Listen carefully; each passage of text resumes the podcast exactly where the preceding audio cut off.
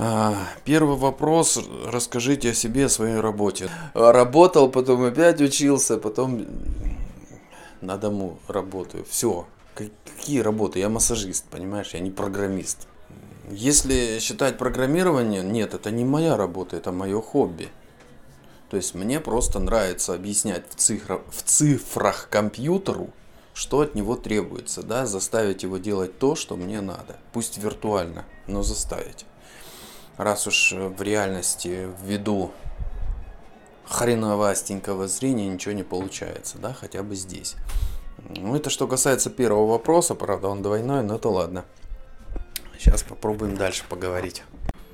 Когда вы решили заниматься разработкой игр? Да не знаю. Когда первый компьютер э, за 10 рублей купил,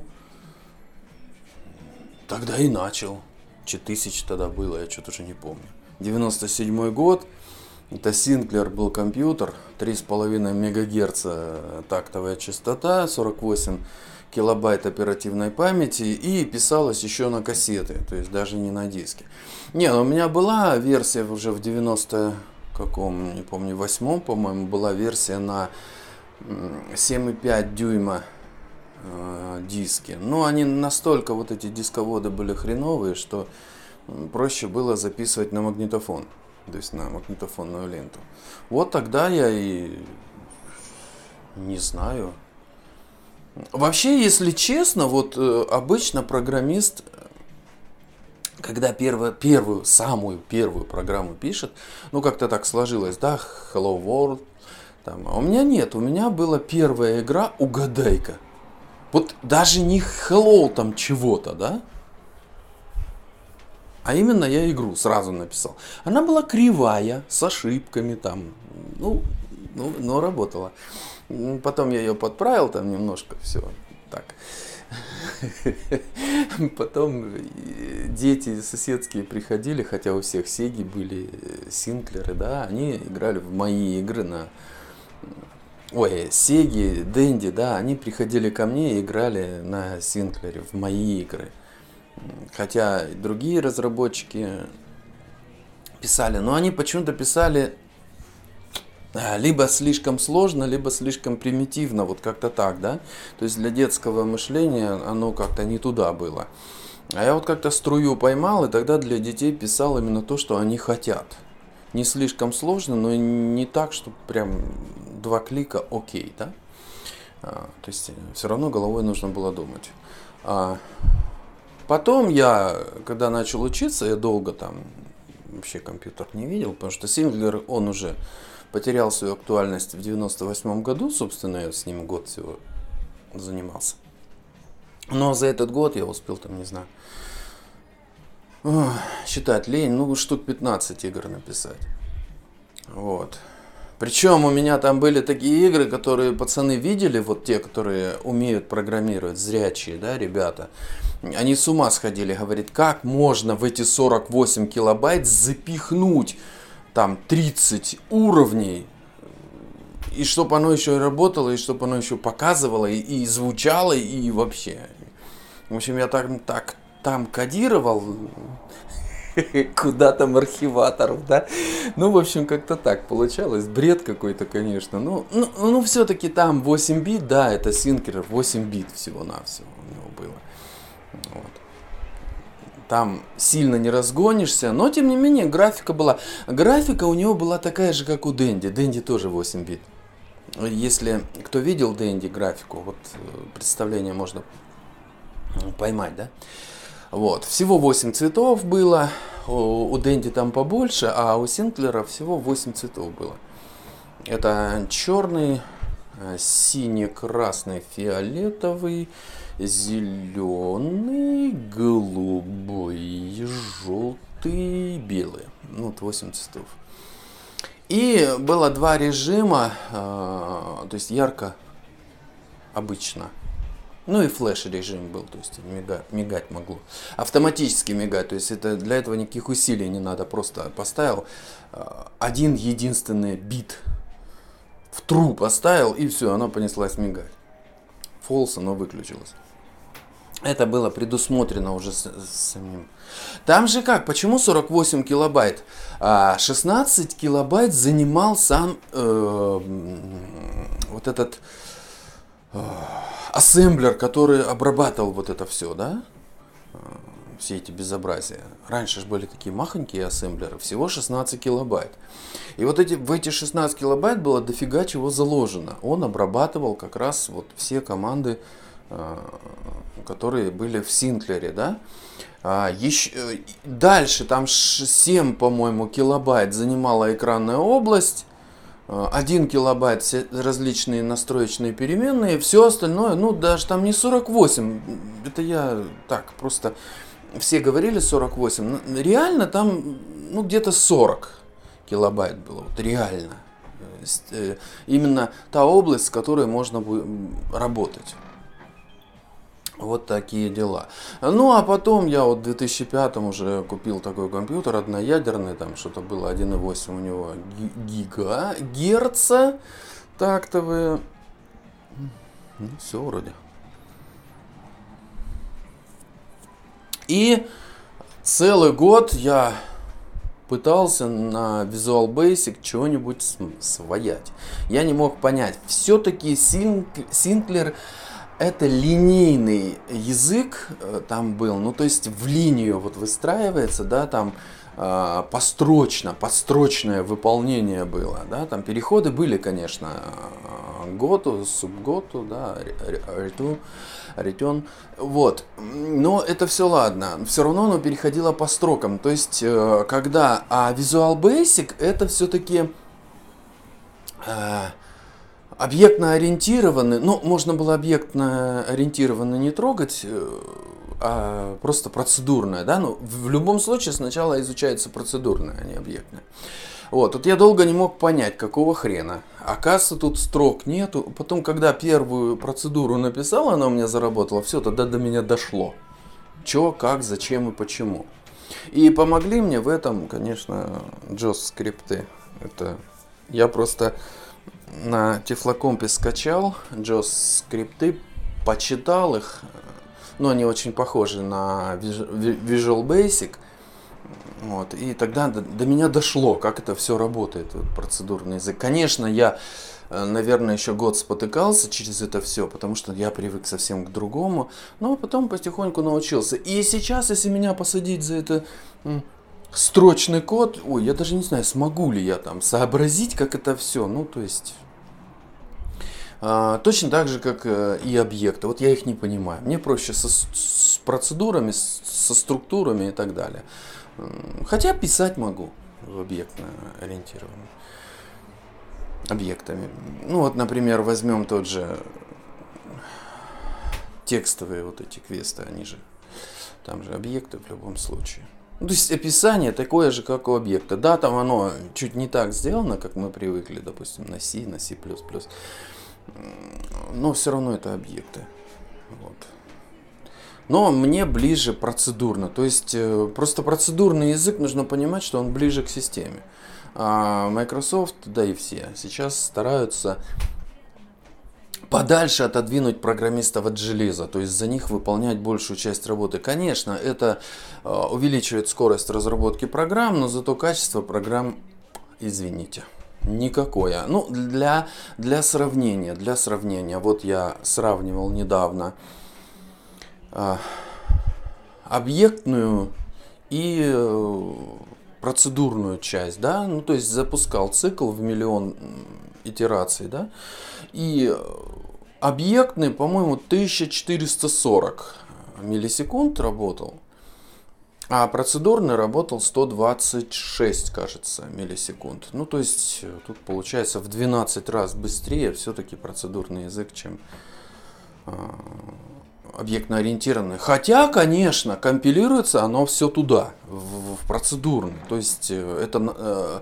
объектно-ориентированная штука, это надстройка для программиста. Потом оно все равно э, линкуется в процедурный язык. Но почему такая разница в обработке, я не знаю, честно не знаю. Да и, собственно. Ох изучать как-то уже поздновато мне. Пишу то, что есть, то, что умею. Так, поехали дальше. Каковы мои успехи в, игр... в игростроении? ну, я не знаю. Я раньше писал а, игры бесплатные. Мне это все надоело, потому что... Ну, потому что. Сейчас пишу только платные, поэтому о каких-то успехах говорить... Ну, трудно говорить, когда такая маленькая аудитория. Ну, сколько у нас игроков? Ч- э, человек 200, да? Вот в слепецком обществе, которое есть в интернете, да, слепых-то гораздо больше, но активных именно, которые в интернете, их человек 200, игроков, игроков, э, людей-то больше. Вот. И из этих 200, ну, понимаете, это не только у слепых, это и у зрячих. Примерно 5% готовы платить. Ну, то есть 10 человек, 15 может быть я наберу, да, и то это, ну нет, нет такого, несмотря на то, что вот я сколько игр написал, у меня есть танки на ринге на 400 рублей стоит, э, Факир 1000 рублей стоит, э, Соломон 1000 рублей стоит, и две графические игры, они в общем-то сделаны для зрячих, но адаптированные под незрячих это есть симметрия и отражение. Она всего, эти, каждая из этих игр стоит всего по 100 рублей. И то платить не хотят. Вообще вот эти игры не хотят покупать, потому что они логические. Как один сказал, э, тут надо сильно мозгами думать. Блин, ты обезьяна или человек? Конечно, ты должен думать. А как? Потому что вся, всяческих примитивных игр и без, и без меня достаточно. У меня совершенно другая задача сделать нормальные игры. Тем более вот эти э, симметрия и отражения, они очень хорошие в том плане, что там не только м, логика, там еще и пространственное мышление включается, потому что, ну, что, вот симметрия, да, что такое? У нас есть цветные кубики какие-то, да, а, поле, допустим, и, и их нужно симметрично расставить, эти цветные кубики. Отражение, то есть зеркальное отражение сделать, те, там шарики, правда. Вот. Допустим, не зря человек это не видит, но он может при, э, воображение свое включить, да? Если человеку лень включить воображение, значит игры ему не интересны. Ему охота вот пойти, э, чтобы у него было бесконечное оружие и автомат желательно, там пулемет, автомат, что-нибудь такое. Кноп, Ctrl или пробел зажал и шум, грохот, да пофигу, куда она там что. Оно же все бесконечно. Вот, вот такое больше людям нравится, поэтому мои игры как-то они популярностью не пользуются. Но я к этому, честно говоря, и не стремился.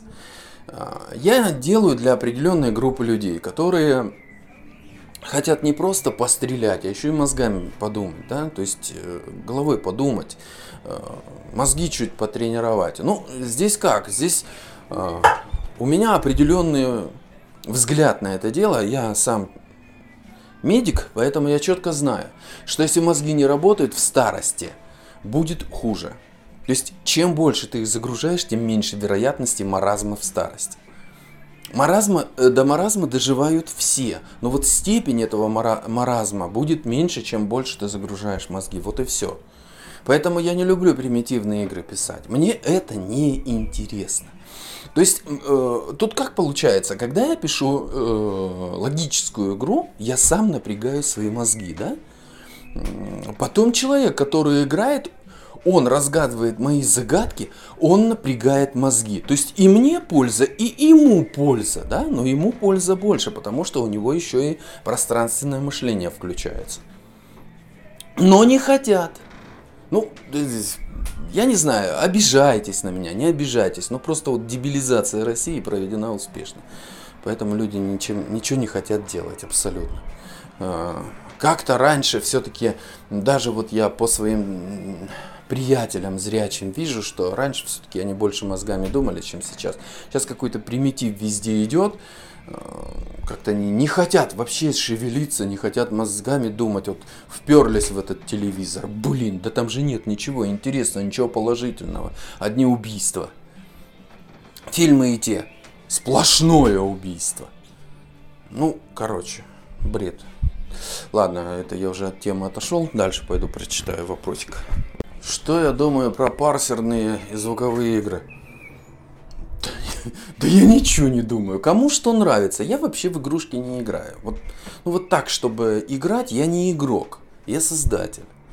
Поэтому, нет, я могу поиграть. Я игрался и во всякие игры. Но вот чтобы это меня как-то цепляло, нет. Единственное, что вот во что бы я действительно поиграл, это в хорошую пошаговую стратегию. Вот с удовольствием бы поиграл. А, просто нужно понимать одну вещь, что когда мы берем динамическую игру, да, там квесты есть, все такое. Вот эти квесты, они формируют мышление раба. Ну, мышление наемного работника. А, работник от слова раб. Понимаете, да? А стратегия же все-таки а, формирует мышление хозяина, потому что все в твоих руках. Ты управляешь, понимаешь? Не игра тобой управляет, а ты управляешь. А, несмотря на то, что ты играешь тоже в игрушку, да, но в этой игрушке все только э, зависит все только от тебя, от твоих мыслей, от твоих действий. Вот это действительно интересно, ну лично для меня, да, кому-то интересно, вот как я в предыдущем сообщении говорил, автомат в зубы и бесконечные патроны, да, ну мы разные, все разные, поэтому вот мне нравится это, другому нравится то другое, да? Звуковые игры, а тут как, вот текстовые, да, вот смотри, а, и на основании текстовых игр можно создать ту же пошаговую стратегию на основании э, звуковых игр. Но нужно понимать, что одно от другого неотделимо. А почему? Объясняю. Например, э, даже когда вот был у меня Синклер, были там несколько парсерных игр, э, ну как сейчас это называется, тогда это текстовые просто назывались, или квестовые, как-то так они назывались, я уже не помню. Вот, и мне там что нравилось, э, я тоже играл, но я тогда видел, да, поэтому видел, что на экране, там не было тогда еще говорилок на Синклер, да куда там, на Синклер еще и говорилку ставить. Вот, так мне что там нравилось? У меня было 4 или 6, вот в этих пределах, я точно уже не помню, а, вот этих текстовых игр и квесты, да, и они все были со звуками. Ну, с примитивными звуками, но все равно со звуками, понимаешь? Это не то, что вот э, текст прочитал и все. А там нет, там каждое сообщение сопровождалось определенным звуком, да, то есть если прилетело системное сообщение, вот вы там что-то натворили, да, или у вас там уровень поднялся, или у вас там здоровье увеличилось, или здоровье просило, и везде разные звуки были, понимаешь? То есть э, это, это, это, это очень интересно, между прочим, э, нежели просто текст, да, если тебе не нравится звуковое оформление, ты его можешь просто отключить, да? Но оно присутствовать должно, иначе, ну, ну уж совсем примитивно получается. Хотя текстовые игры, вот э, мое мнение, текстовые игры это вот бессмертные что ли. Вот, скажем так. Почему? Потому что все-таки текстовая игра это литература это интерактивная литература. И если эта парсер, э, парсерная текстовая игра сделана хорошо, то почему нет? Они даже лучше, чем динамические, потому что динамические ты там бегаешь. Нет, но я не беру сталкера. Сталкер это легенда. Это, конечно, он сделан ой, ай. Метро тоже многие хвалят, но метро не тянет в сравнении с сталкером, да, потому что сталкер 12 э, лет в топе держится, да, там красиво сделано. Но, тем не менее, это все равно динамическая игра и э, чисто для атмосферы, да, вот если хочешь побродить, там что-то послушать, там посидеть у костра, там анекдоты сталкеры травят, там Э, по артефакт, э, по аномалиям побегать, там что-то, сюжет пройти, да, там сюжет хороший. Вот, э, ну, во многих играх сюжет хороший, но просто вот эта атмосфера, атмосферность в Сталкере, она просто какая-то запредельная. И плюс еще у него глубина очень высокая. Там сколько бы ты игру не проходил, ты что-то новое всегда находишь. Вот я недавно слушал э, на ютубе прохождение человека, который э, проходил 12 лет назад и сейчас прошел. Говорит, слушай, вот причем у него обе записи есть. Вот там я этого не видел, этого не видел, этого не видел. Ну, то есть э, там глубина проработки очень высокая. Вот и в текстовых играх, поскольку это литература, там можно такую глубину замутить. Причем э, надо понимать вот что. Если э, текстовая игра, сюжет хороший, да, и э, все продумано, то ее написать легче. То есть за единицу времени э, игр таких текстовых можно сделать больше, чем динамических. Но опять-таки я и говорю, что все-таки желательно какие-то звуки. Фоновая музыка на разных локациях разная, да, там, допустим, например, попал ты в лес, там должны птички петь в фоне, не громко. И причем вот эти вот амбиенты, то есть окружение, да, они должны как-то настраиваться громкость, чтобы человеку было комфортно.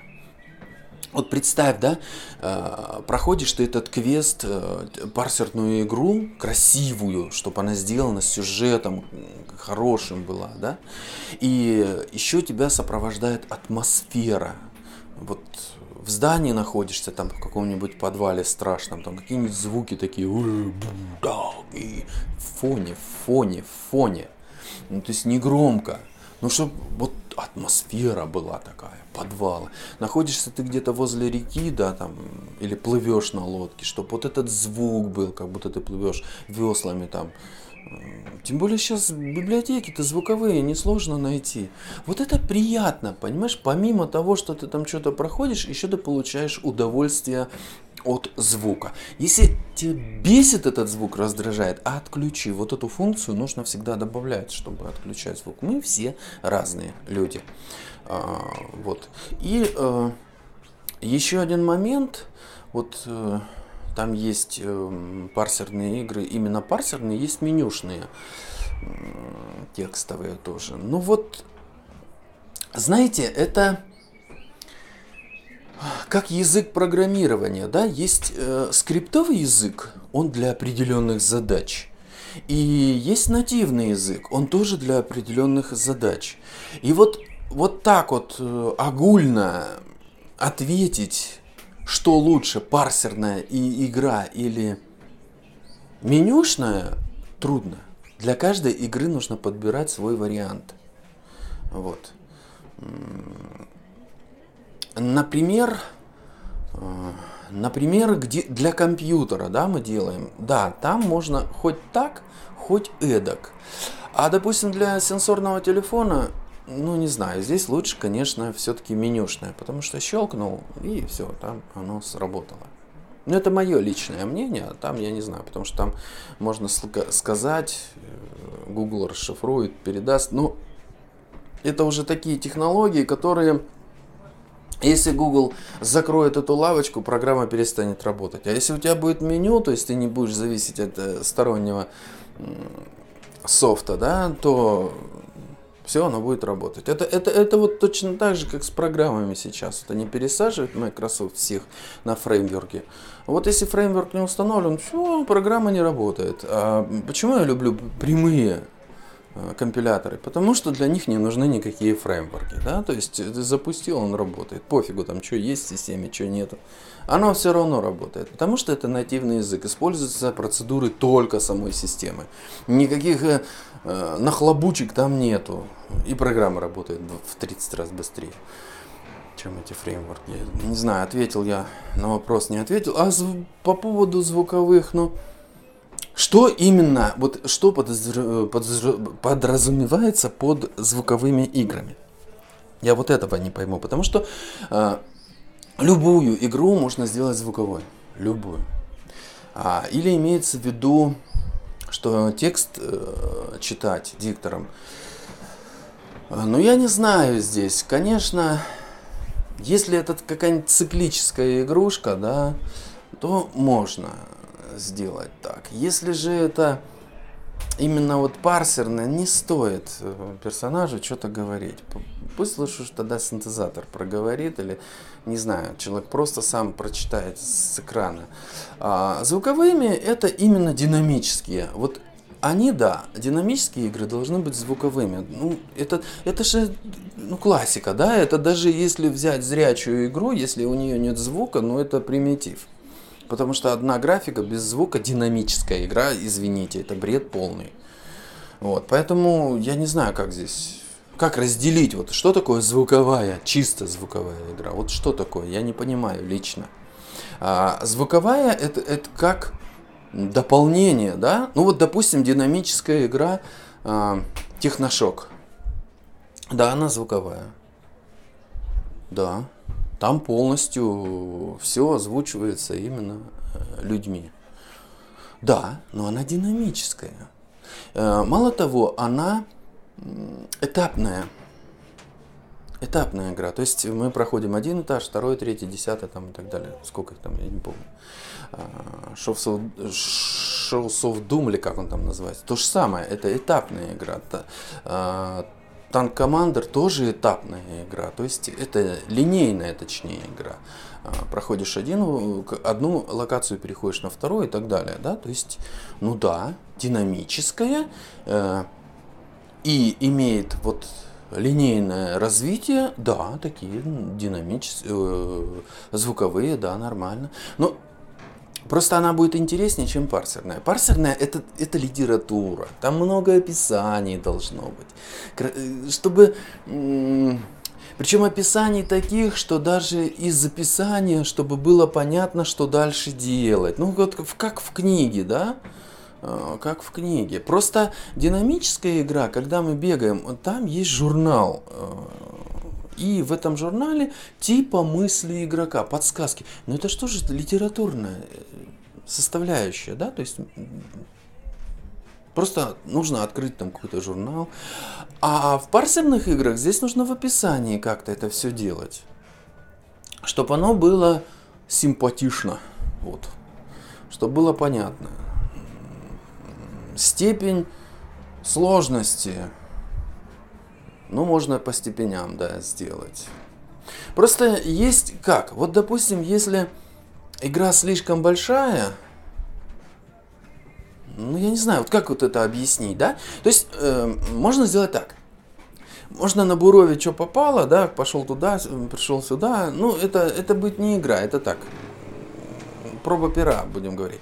А если мы возьмем какую-то книжку и по этой книжке сделаем интерактив, да, то есть какие-то ветви сами придумаем, потому что основной сюжет у нас будет. Но нам нужно будет просто добавить ветки. Но в этих ветках, не меняя стиль, нужно сделать описание, да, туда пошел, там что-то увидел, там все это красиво, чтобы было. Конечно, часть книги выбросится, мусор всякий. Потому что если это парсерная игра, проще показать картинку, э, картинку чем описывать э, окружающую среду. Да, это нормально. Это нормально. Э, но опять-таки, даже если вот в этих парсерных играх еще и добавится звук, будет красиво. Э, фоновые звуки, там звуки вот эти, там, не знаю, если это набор ну, то есть вот эти команды там по-разному тоже теликнули, бликнули. Э, но это не обязательно. А вот фон, да, фон это, это, это. Или, допустим, вот в парсерных играх там драка какая-то идет, если монстра замочили, он нормально, почему нет? Это нормально. Допустим, там удар, да, делаешь э, мечом, ударить мечом, например, и в этот момент звук меча, то есть рассекание воздуха. Попал, значит, еще и дополнительный звук после этого еще и попал по, по монстру, да, чтобы кровушка пошла. Но это красиво, это просто дополнение, да, по желанию. Это, это нормально. Так, поехали дальше. Бедство, э, бегство богов, какой у меня опыт? Да никакого. Там был цитнот, грубо говоря, и во-первых, э, если бы я понимал бы, что я делаю, да, то есть э, раньше бы изучил этот интерпретатор, то я, конечно, написал бы получше. А так, я просто на лету и учился, и писал, и сочинял сюжет, поэтому он там несколько такой замороченный. Нет, сюжет там есть э, и довольно, ну, какой-то такой есть, да. Вот. А какой опыт? Ну какой вот опыт? Я не знаю. Я просто никакого опыта оттуда не вынес. Потому что я до конца так и не понял, как это все работает. А, а если я не понимаю, то ну какой может быть опыт? Вот у меня было еще... Э, ой, блин, еще какую-то игру я хотел написать, но я так и ничего и не разобрался, поэтому я ее бросил. Хотя там спецназовец, он должен был банду ухайдокать. Вот. Там такая неплохая игрушка. Тоже. Но я ее бросил, потому что я слабо понимаю, что я делаю. Вот. Не дается мне этот язык как-то, не знаю. Ну, во-первых, во-первых, у меня двойка по русскому. Это постоянно в Word надо это все править, где-то что-то исправил, опять туда, и в общем как-то. Ну, не для меня это, вот эти вот парсерные игры. Это чисто такое. Я грамматику знаю плохо. Поэтому, знаешь, если будет редактор какой-то там, да, кто будет эти все тексты править, ну, можно будет что-то что пописать. Но это опять надо будет вспоминать, сколько лет назад было. Эти, этот опыт, блин, который совсем не опыт. Вот. Что я еще могу сказать? Даже не знаю. Каким-то опытом можно поделиться. Ну, единственное, что могу сказать, это если действительно хочется, нужно просто делать. Ну, это нужно, как вот, понимать одну вещь, что если ты хочешь ездить на машине, нужно ездить на машине, тогда ты научишься. Если не будешь этого делать, никогда не научишься. Точно так же, как на велосипеде, э, там, боксом заниматься, там, я не знаю, шитьем, рисованием, да, если хочешь быть художником, нужно рисовать. Э, если хочешь быть поэтом, нужно писать стихи. Конечно, они поначалу будут э, кривые.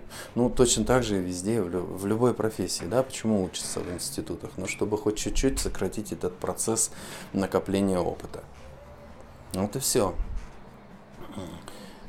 Какой тут опыт может быть? Не знаю. Опыт именно, он набираемый. Тут э, ничего сказать не могу. Его только можно набрать путем многократных повторений э, одних и тех же действий. Тогда будет появляться опыт, навык. Навык и с опытом приходит. Да? То есть мы сначала набираем новый, э, опыт. Нет, сначала мы учимся, получаем умение, да, набираем опыт, получаем навык. Так. Вот. И потом уже не задумываешь, леп-ляп, нормально. А, ну, самое важное это вот если... А, ну это нет, это потом на другой вопрос я буду отвечать. В общем, на этот все. Какие перспективы открываются текстовых игр? Ой, ну я уже на эту тему говорил, что люди стали более ленивые, поэтому никаких это вот инту, энтузиасты, да, то есть одиночки, которым действительно интересно. Э, хотя, вот, честно говоря,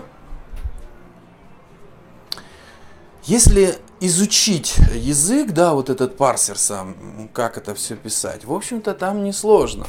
И по крайней мере, гораздо проще, чем э, писать динамические игры или стратегические какие-то. Вот я имею в виду обычные, стандартные, да? Ну, всего видов-то их немного, игр. Они к тому или иному привязаны. Четыре вида всего-то. Вот. Пошаговая, динамическая, текстовая, что еще там, четвертый не помню. Но это не я сказал, это умный человек сказал. Я его просто повторяю. Только не помню, какой вид четвертый он называл. Вот. Все остальное э, производное от этих э, и относится именно к этим видам. Вот. там есть типы, да, вот, э, или как это, класс, нет, тип, да, то есть там, может быть, спортивные, гонки и так далее, да, но это все, это уже типы, это не туда немножко. Вот. Перспективы, да не знаю, ну какие могут быть перспективы? Да такие же, как и везде. То есть, если человек захочет, вот как, если человеку надо, вот на своем опыте, да, я могу сказать, а, то те же танки на ринге, я их написал за два с половиной месяца. Потом, правда, полгода правил, ну, то есть баланс игры э, пытался, эм, точнее, баланс игры настраивал, да, но это совсем другое, это уже настройка, отладка. Нет, это настройка, отладка это другое, это когда баги. А, я очень хотел ее написать. Вот у меня прям свербило где-то там, внутри. Поэтому я раз и написал. Точно так же и текстовые, да любые игры. Если человеку надо, он напишет по-любому. Какие могут быть перспективы? Перспективы появляются тогда, когда появляется человек, у которого есть желание что-то делать. Все, тогда появляется перспектива, да. Я не знаю, какой процент людей пишет парсерные игры, поэтому про какие, могут, про какие перспективы я могу говорить. У меня нет этой информации.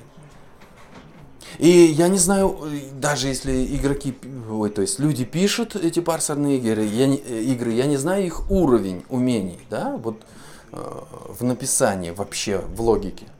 Потому что э, когда ты пишешь хоть программу, хоть игру, ну игра это тоже программа, просто она игра. Но это тоже программа, да? То есть, если у тебя нет логического мышления, аналитический центр плохо работает, то никогда ты программистом не станешь. Никаким. Даже если ты написал программу, которая выводит Hello World, это ты еще не программист. Вот. Поэтому, ну какие тут могут быть перспективы? Вот если была бы у меня это, такая информация, да, по этой теме, я бы, может, что-нибудь бы и сказал. А так я не знаю. Просто я вот с людьми разговаривал, я хочу научиться. Хочешь, научись. Меня никто не учил. Я захотел и научился методом научного тыка. А сейчас литература, у меня литературы не было, поэтому я так. А сейчас литературы никто не, ничего не хочет делать. Ну какая, как, какой прогноз в этих условиях можно давать, да? Но, тем не менее, энтузиаст какой-нибудь, если захочет, то сделает. Вот и все, все перспективы. Еще раз повторюсь, перспективы появляются тогда, когда есть человек, которому это интересно. Вот и все. Чем я люблю заниматься в свободное время? Да у меня свободного времени-то и нету, в общем-то. Я чем-нибудь да занимаюсь. Потому что, ну, тратить жизнь на безделье как-то... Ой, как-то не знаю. Все-таки она быстротечная, очень быстротечная. Это у меня в декабре была женщина, ей 70 лет, пришла на массаж и говорит, «Э, скоро умирать, то есть я еще не жила, мне уже 70, то есть скоро умирать, да, я еще не жила. Поэтому терять время на безделье, не знаю. Если есть свободное время, нужно книжки читать. Чтобы мозг постоянно работал, работал. А, э, один э, очень умный человек сказал, что самый лучший отдых это смена э, деятельности. И он прав. Если у тебя устали мозги, займись физическим трудом. Если ты устал физически, займись умственным. Вот и все, весь отдых. Зачем отдыхать? Отдыхать там будем, в земле. Гнить черви будут нас жрать. Вот там будем отдыхать. А пока мы живем, нужно действовать. Есть такая песня, не позволяя душе лениться, да, это, по-моему, машина времени или кто там, Наутилус поет, кто-то кто, -то, из них, я уже не помню. Не, не позволяя душе лениться, чтобы в ступе воду не толочь, душа обязана трудиться и день и ночь, и день и ночь. Вот эту эм, истину забыли, да, и поэтому ерундой всякой занимаются, но только не какой-то деятельностью. Нет, бывает, когда ничего не охота делать. Ну, кто мешает? Наушник в ухо и слушай книжку. Мозг. Мозг должен работать. Всегда он должен работать. Обязан просто. Э, это так же, как с конечностями, да, если вы никуда не ходите, если постоянно лежите на диване, они атрофируются, то есть они становятся слабые. Вот и мозг также, также без тренировки впадает в маразм. Вот и все.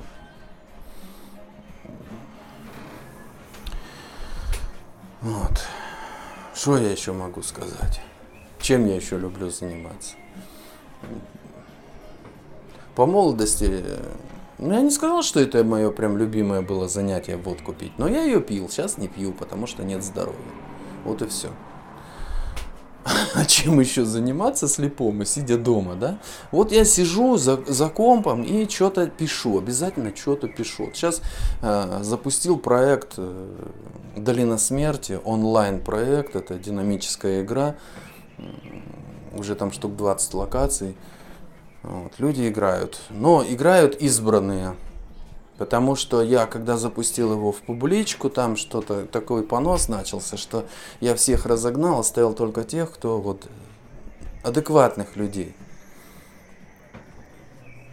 Остальные мне не нужны. С кем я могу зайти, пообщаться по-нормальному, как администратор, да, я захожу, чтобы не шугались все. Спросить, что тут как, выяснить, что, где, когда, почему, какие глюки и так далее. То есть адекватные люди вот у меня играют. Несколько раз заходили там не совсем адекватные, имена не буду называть, но я их просто выбросил. Вот. Сегодня, например, мой сервер атакует постоянно. У меня аж комп тормозит. Ну, что я могу сделать? Им же завидно, что вот одни играют, а другие нет. Ну, кроме свободное время. Какие советы новичкам для написания текстовых игр. Но на самом деле советов не так уж и много. Это не важно, какие там будут игры и какие программы.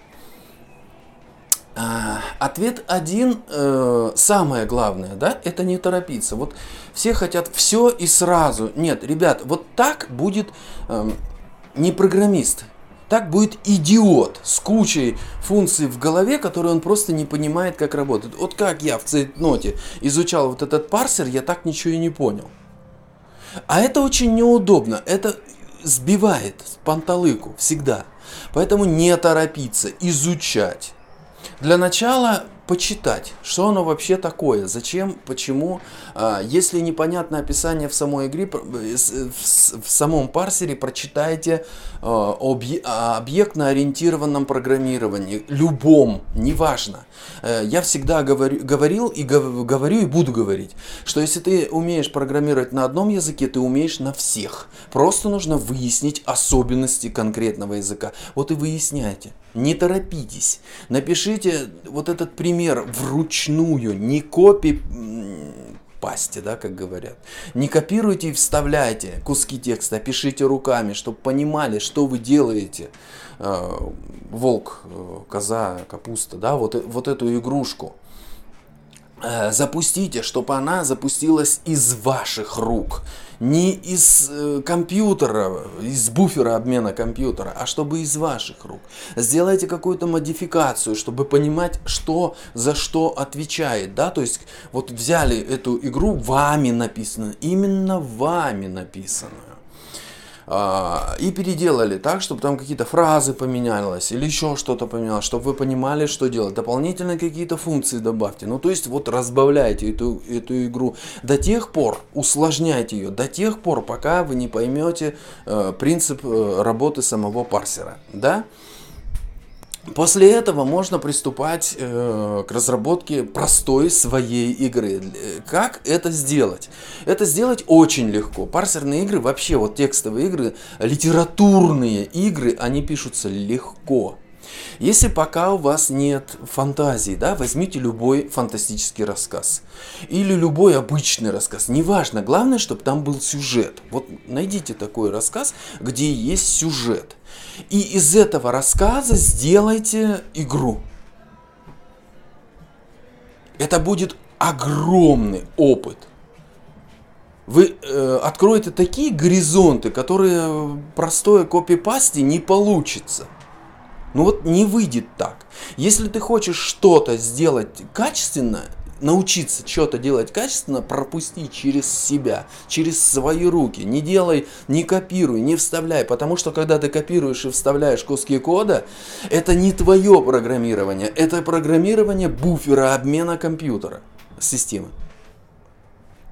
Понимаете, это не ваша работа. Это работа буфера обмена. Вот и все. Нужно делать все своими руками. Если ты хочешь нормально научиться программировать или писать игры, те же там разрабатывать, да, нужно писать все э, своими руками. Вот.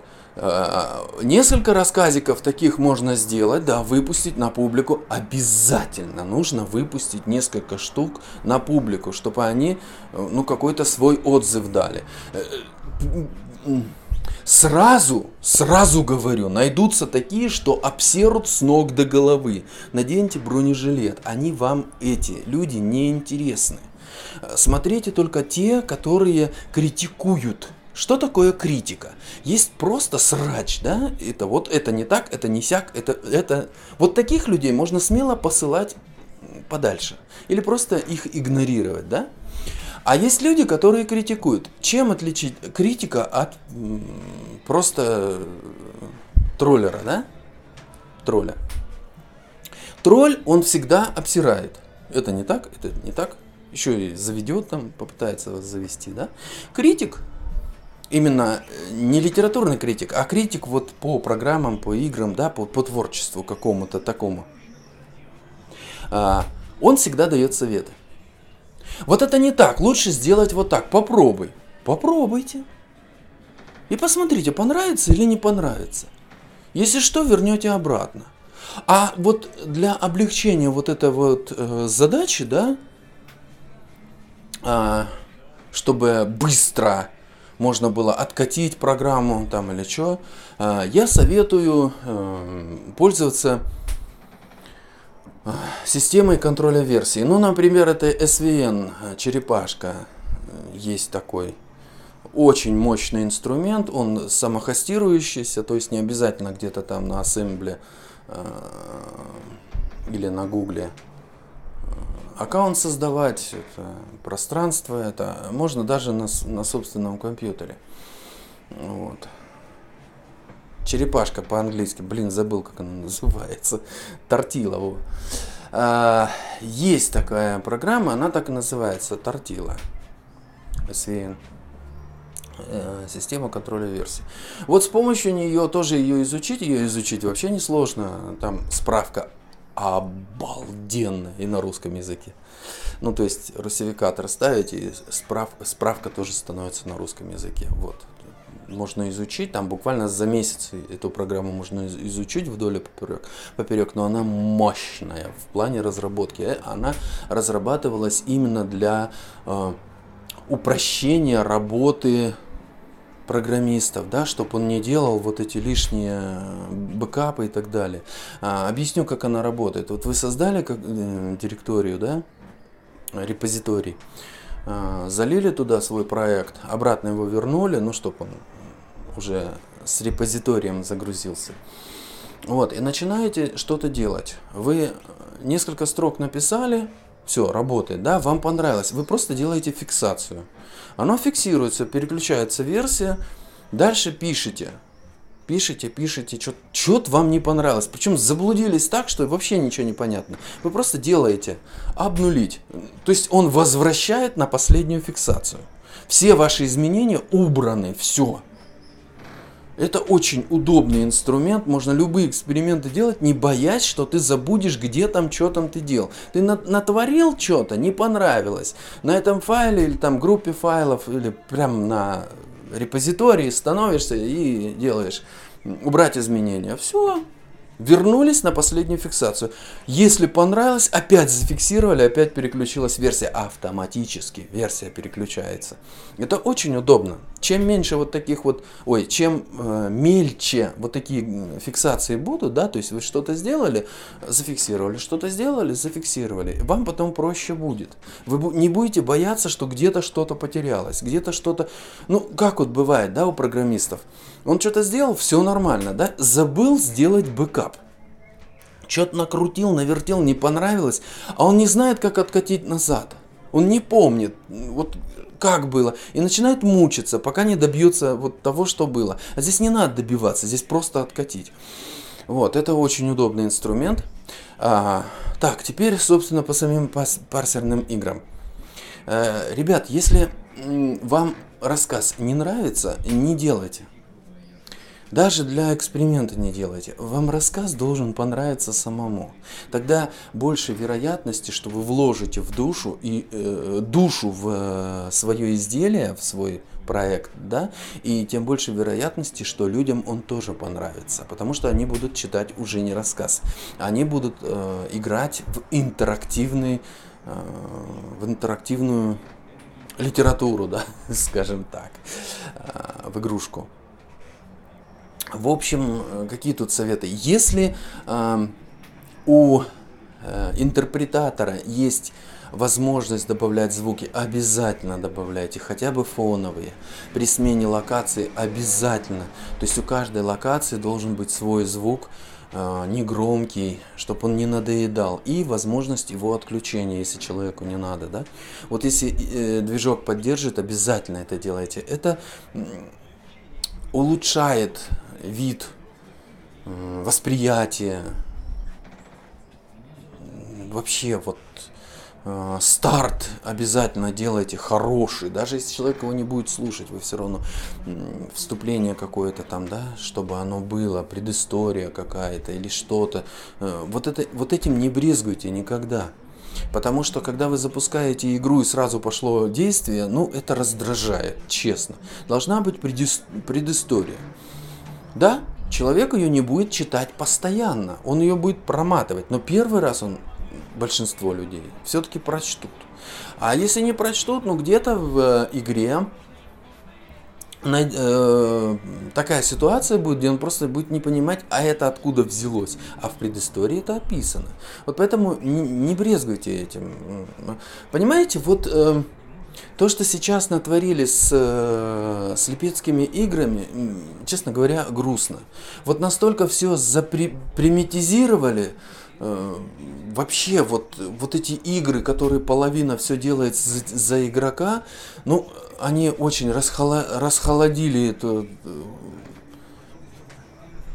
публику, и уже не, не игроков как таковых нету. Есть ламеры,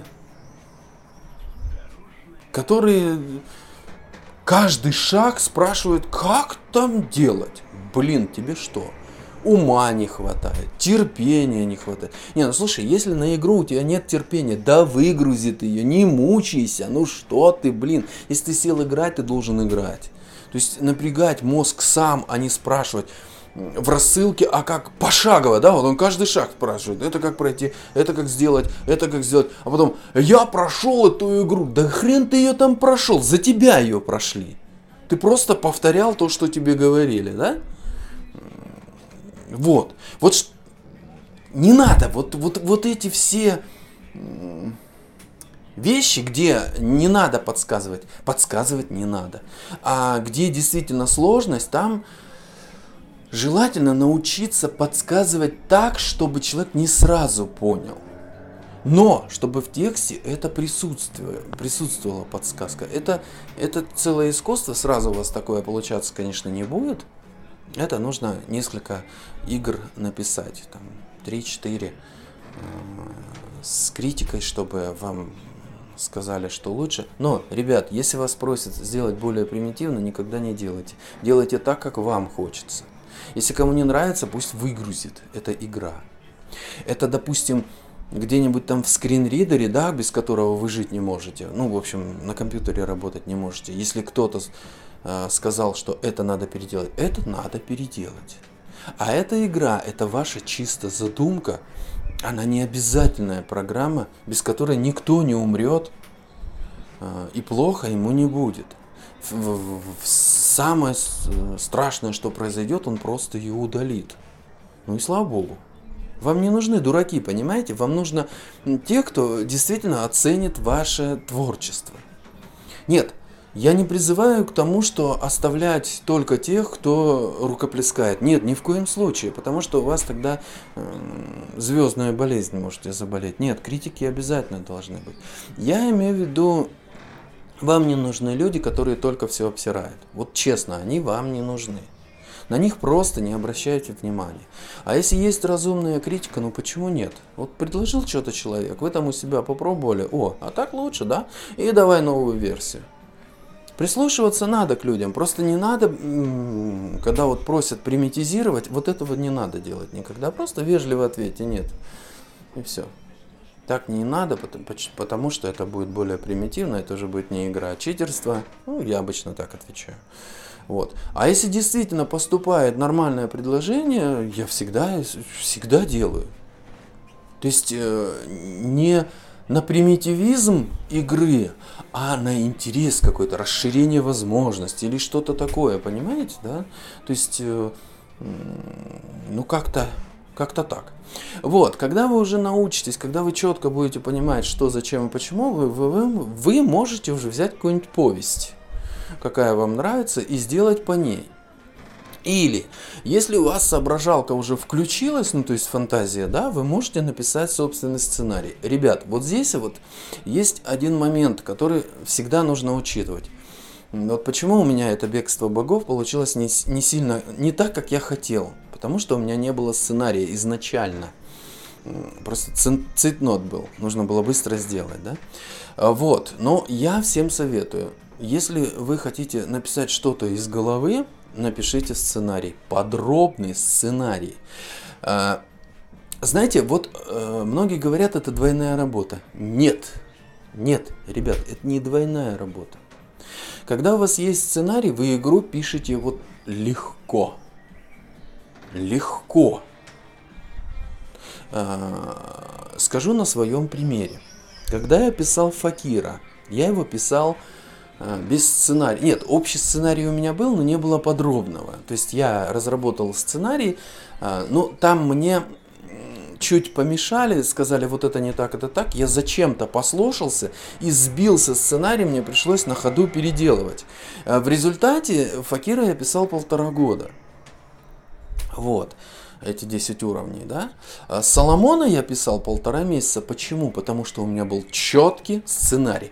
Этот четкий сценарий я написал за две недели. Вот э, в Факире 10 уровней, а в Соломоне 21 уровень. Но Факира я писал полтора года, потому что сценарий сбили.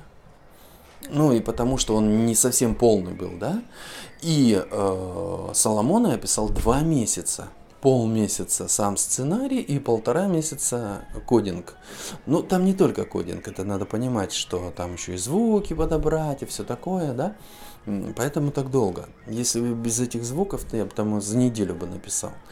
Э, потому что, ну, когда есть сценарий, это очень легко. Вот не пренебрегайте. Вы просто сэкономите себе кучу времени, а самое главное нервов.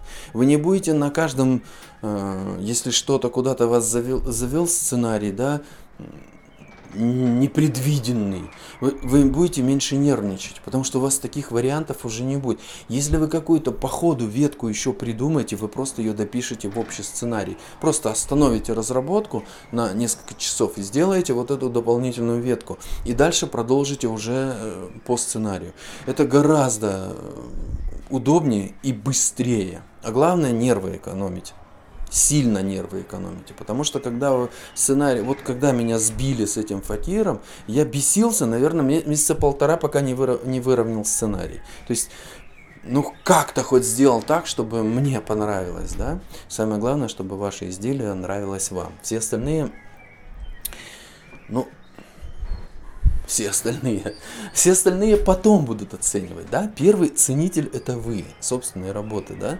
А, если вам нравится абсолютно все, что вы делаете, э, ребят, ну лучше тогда не беритесь вообще за программирование, потому что там так не получится. А, вы должны четко, конкретно, адекватно оценивать свои силы. Какой вы программист? Если вы только начинаете, вы никакой. Вы даже не новичок. Ой, вы, вы даже не ученик. Просто ламер, который хочет научиться. Это нужно четко оценивать. Тогда, тогда вы чего-то достигнете, да? Если же сразу понты включите, ну, ребят, ну, я в такие игры точно даже пытаться не буду в ваши играть, если, если на понтах будете их писать. Все должно быть четко, спокойно и с адекватной оценкой собственных сил. Если вы не можете там написать какую-нибудь звездную бойню, да, там, ну не беритесь пока, сделайте что-то попроще. Просто, э, просто понимаете, если вы возьметесь сразу за здоровенный проект, вы потратите кучу времени, э, в конце концов он вам надоест, и вы постараетесь как можно быстрее его свернуть, и результат, э, в результате концовка будет смята. А это плохо. Это уже не творчество, это уже халтура, халтуру надо избегать. Поэтому, чтобы этого не происходило, сделайте побольше мелких игр из рассказов, чтобы была практика. И вот если после этого вам не надоест, тогда беритесь за что-нибудь серьезное. Ребят, лучше написать э, три мелких, но интересных игры, игры, чем одну здоровую и концовка которой смята. Вот честно. Это лучше. Лучше три маленьких, чем одну, ну, кривую. А, в общем, все, я попытался ответить на все вопросы. Если что не так, я, я больше не знаю, как отвечать.